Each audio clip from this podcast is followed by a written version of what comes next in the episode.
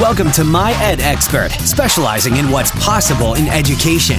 By merging research, practice, and passion, we provide insights from top educational thought leaders for right now implementation.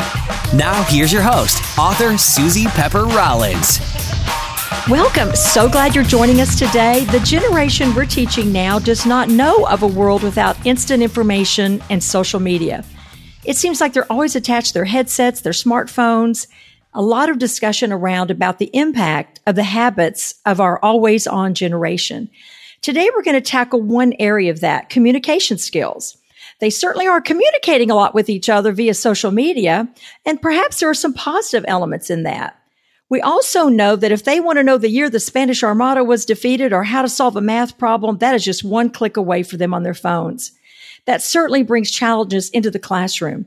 Our guest today, Angela Stockman, is going to help us navigate some of those waters. Three things to know about author expert Angela Stockman. Number one, she has been an educator for 20 years, 10 of those in middle school. She's even won a couple of teaching awards that I know about because she's just that awesome. She's also taught at the university level. She's written a few books. Her new one is called Hacking the Writing Workshop. What I really love about Angela's approach is uh, how she works with kids who are reluctant to pick up their pencils and get writing. Angela, you had me at Resistant Learner. I'd like uh, for you to first tell us a little bit about how you got into education, when you wake up in the morning, what you're most passionate about. Uh, well, thanks for having me on today, Susie. Um, I became a teacher because I had great teachers. I was not um, the most spectacular high school student. In fact, I was kind of a hot mess. And there were teachers who believed in me, even though I gave them absolutely no reason um, to do that when I was in high school. And they encouraged me to pursue things that I loved, and I loved to write. So I became um, an education major largely because of them. And they were the models that I had in my head as I was getting my teaching certification. And when I entered the classroom, I was pretty sensitive and empathetic toward the kids who were like me. Um, when I was in high school, for better or for worse. So I'm really passionate about trying to see kids.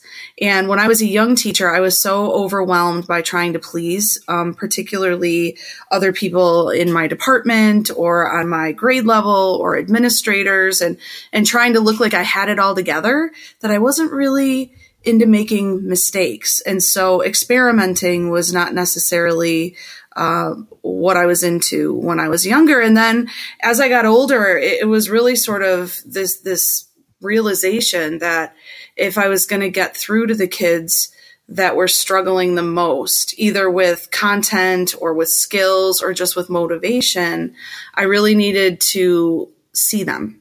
And so that's what motivates me. And that's what I'm passionate about every day, whether I'm working with teachers um, or whether I'm working with students. And I work with kids about 50% of the time.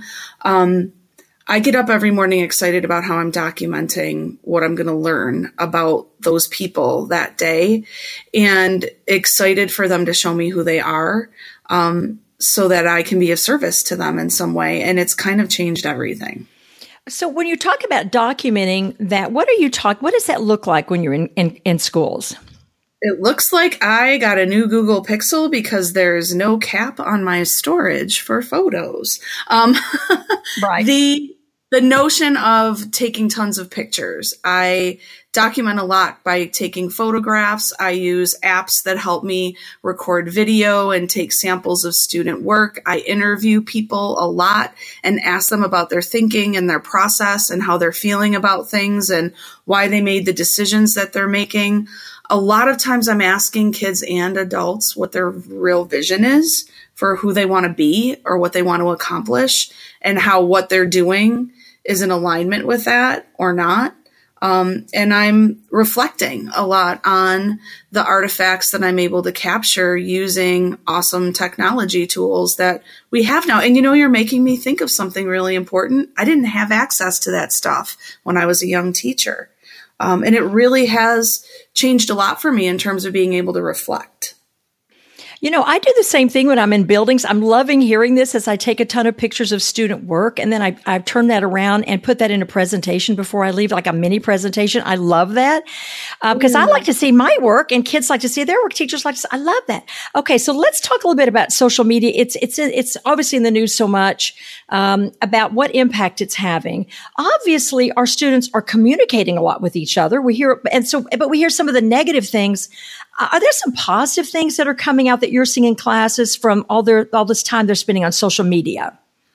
The time that they spend on social media has the potential, I think, to grow their knowledge about certain things. If anything, I think right now um, we're in a place where I, think teachers and kids and parents are really trying to bridge that divide and they're trying to, to learn about the influence of social media on learning inside of schools. I, I think that it's definitely challenging us to reconsider what learning really is. And for teachers who never really appreciated the social aspect of learning, even before technology, I think this is creating a lot more discomfort. But for those who really appreciated how learning is really a social construct, they're leveraging it in ways um, that's extending the amount of learning time that's happening and it's creating um, new corridors for kids to walk down and, and, actually learn within that don't disappear at the end of the day. So, for example, teachers are starting conversations with their students inside of social networks, and there is a stream that we can go back to. There's a record, it's documented. Um, it doesn't disappear. Kids are sharing their writing on social networks. Wattpad is huge for kids who love to write right? And they have an immediate audience that gives them feedback on their learning and work. Um, I know that a lot of teachers are using different Google tools in a variety of ways and Chrome extensions um, to increase the amount of feedback and the amount of connectivity that kids have around their work. So this is this is an exciting shift for people who really appreciate the social nature of learning and who are not daunted by it. But I think it's it, it creates even more discomfort for people who didn't come from that place to begin with. What could we do from in that situation? You're talking about the discomfort in that.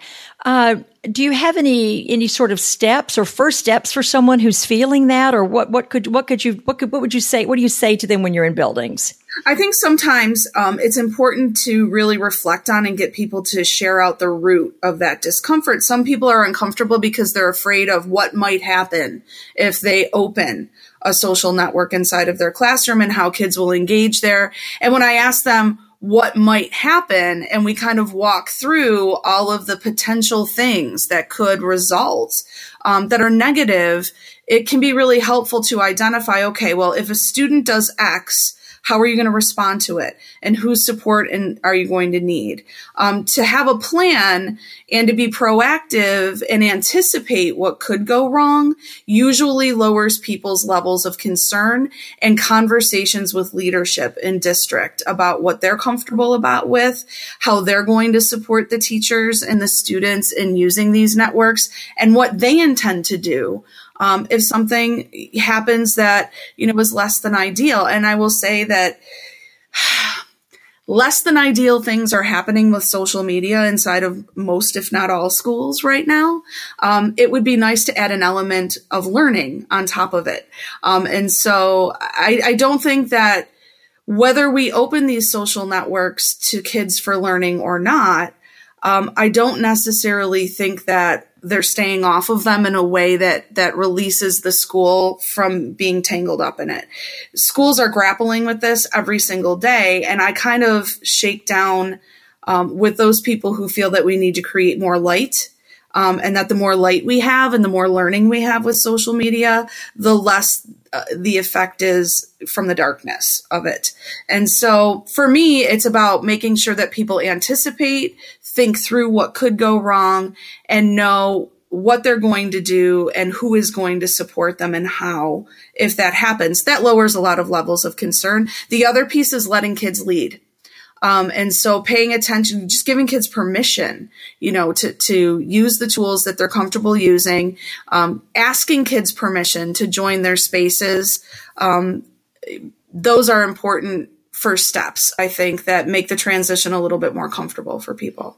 That is uh, really insightful. I'm loving all of that. Now, one of the things, and I've been reading about this, is of course, social media, there's a big feedback element to that. You get likes, you get instant comments, you get people liking your new profile page. It's, it's just, it's just right there for you, that quick feedback. When we're writers, I know when I'm writing, you know, I'll write for a long time. I think, I think this is sounding pretty good, but I have no idea because I don't have anyone giving me feedback for large chunks of time when I'm writing. Mm. I know mm. that you have a, a method that you teach um, that gets students to give peer feedback. Could you share a little bit about your protocols for feedback? Oh, sure. Um, I was actually very fortunate to be a member of Communities for Learning Leading Lasting Change, which is a professional learning community that was facilitated by Dr. Giselle Martin Kniep, um, Dr. Diane Cunningham, and Joanne Picone-Zocchia. And in that community, I was um, coached in the peer review process. Peer review, um, supports the use of warm and cool feedback rather than compliments or criticism. And what happens is people share a dilemma or a piece of their work that they would like to receive feedback on. And reviewers have time to actually plan what they want to say, a few minutes, um, to actually think through warm feedback, which speaks using specific criteria specific language to how the writer is achieving um, his or her goals and then cool feedback which um, is usually framed in as much as possible in the form of questions that can prompt the writer to think differently or deeper about their writing in order to achieve their goals. Once those two types of feedback are planned, the group moves in rounds and they share warm feedback one item at a time first, and then cool feedback one item at a time first. It's a silent review, and that's a very purposeful um, decision. Uh, the writer under review is not allowed to speak during peer review. There is no need to justify, explain, or defend their work because the understanding is that the review is a service that you know reviewers are providing to the writer. It is not a set of dictates that the writer has to follow, and so you can disregard people's feedback if it isn't useful to you. Um, and so this process, this removing of compliments and criticism protects space for really productive and I think um, compassionate conversation to happen around writing. And it's something I value very much. I've taught a lot of kids how to use that process as well. And before I forget, uh, you guys who are listening, uh, Angela has those protocols on My Expert, and she has a fabulous portfolio. They're all open downloads. You seriously need to go grab them. I have all of them, and when I'm out training, I mention it over and over. You've got to get Angela's stuff. So if you go to My Expert, just type in Angela Stockman, and you've got a wealth of things right there. One thing that I love about your work um, and that really connects with me is your approach to resistant writers. And um, and I read a little bit where you you had to you had a group particularly where you almost just wanted to throw in the towel, um, and and rather you stepped back and looked at maybe there are some things you could you know do a little bit differently in your teaching. Would you take us through that a little bit and tell us a, a bit of a story about how you changed as a teacher when you faced that? Sure. Um, so I taught writing in the classroom for well over a decade. Um, and then I was asked, I was invited to leave the classroom. I became a staff development specialist. And then for some time, um, I was really eager to start a writing community for, for kids outside of the school system. So I did that in 2008. And um, we brought teachers together and kids together to write. And during that first week, one of my friends, um, brought her son who did not like writing and he was five at the time. And it broke my heart every day to have him there withering in his seat. And it's different points, I think, feeling lonely and wanting, you know, to be doing something else with his time because he was not enjoying writing uh, using the traditional workshop approach that I had been trained in. And so it was kind of like this moment of utter defeat where I slid into the seat next to him and kind of like, put my head in my hands and said, you know, Luke, what would you rather be doing right now? I'm going to let you do it because I'm, I'm not really sure um, how to help you. I'm just going to be honest. I, I, don't know what to do, you know, to help you here. And I don't want you to be sad at Writer's Studio. I, I want you to have a good day. And I said, if you could do anything other than writing right now, what would it be? Because I'm going to let you do it tomorrow. And he said, I would rather be playing with my Legos. And so I said, well, then what we need to figure out is how you can use your Legos at Writer Studio to help you become a better writer. And later that night, his mom texted me a picture where Luke had built um, something out of Legos. And she worked with him. She used a Sharpie marker.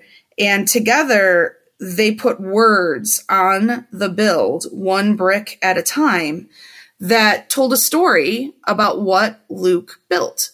So his story was built out of Legos, but then he could deconstruct it. He could rip it apart, and the words were all loose parts again that didn't connect to one another. He spent the entire summer you know, building up his stash of Legos by going uh, to, to different garage sales and having mom, you know, add more words to them. And then eventually he started adding words and I started adding words and every teacher in our room started adding words. And it really, it was the beginning of me discovering the connection between making and writing, particularly for kids who claim to dislike it. But in that moment, that wasn't the big discovery. In that moment, the discovery was I need to be asking kids what they love to do. And I need to stop being so arrogant and imposing these assignments or structures on them. And so I, I, need to not assume what kids are passionate about. We do it all the time. Um, I could have last year very easily, if I was still in the classroom, had kids writing about fidget spinners because they were all the rage. And I can just see myself walking into the teacher's lounge, feeling like a hot shot and saying, Oh my gosh, I have this great assignment for fidget spinners. They're going to love it what makes me think I'm going to love it unless I'm really talking with them about it? So, you know, Luke kind of taught me that I need to include kids in the curriculum design process and it's not hard. And so that that was a really big shift for me that that changed my practice entirely. And then the more I started doing that, the more kids were telling me about activities that really looked like making, only there was no language for that back then. Um, I launched my writer studio, I think the same year or shortly before the first Maker Faire um, was launched in San Francisco. And so that didn't trickle down into education for some time. And it wasn't until I was actually um, looking at all of the data from my action research study that I was doing um, that I started noticing connections. Like, and I said to my husband, the stuff that's coming up in my research, it's what everyone's talking about with with this maker movement thing that's that's catching so much attention right now. And it was fascinating to me um, to be able to connect with other like-minded people who understand that making is not about the stuff that that it really is. It's a mindset um, and it's a culture. It is not about the thing that kids are creating. And the less we're using pre-cuts i find in my writers workshop um, the better. It's about loose parts and breaking writing into loose parts and encouraging mixing and remixing and trying to get better one little bit at a time instead of draft by draft. All of those things have been kind of transformational. And if you were going to give any teacher sort of three ideas across content, I mean, you are such a wonderful uh, resource for writing. Are there are there two or three things that you could tell every teacher tomorrow in your classroom? Try this, and I, have made some notes here, but I'd like to hear from you. What what would you say to them? Well, my first would probably be something you know, that I just kind of reflected on a minute ago. Don't assume that what we um, interpret of kids' lives is actually their truth. You know, we can't assume that we know what's going to interest or engage kids based on current trends or the assumptions we're making about their experiences. We really need to be asking them and we need to be asking all of them instead of just the kids who raise their hands or just the kids who are comfortable reaching out to us. We need to find a way uh, to, to tap into all of their you know perceptions and, and to get information from all of them.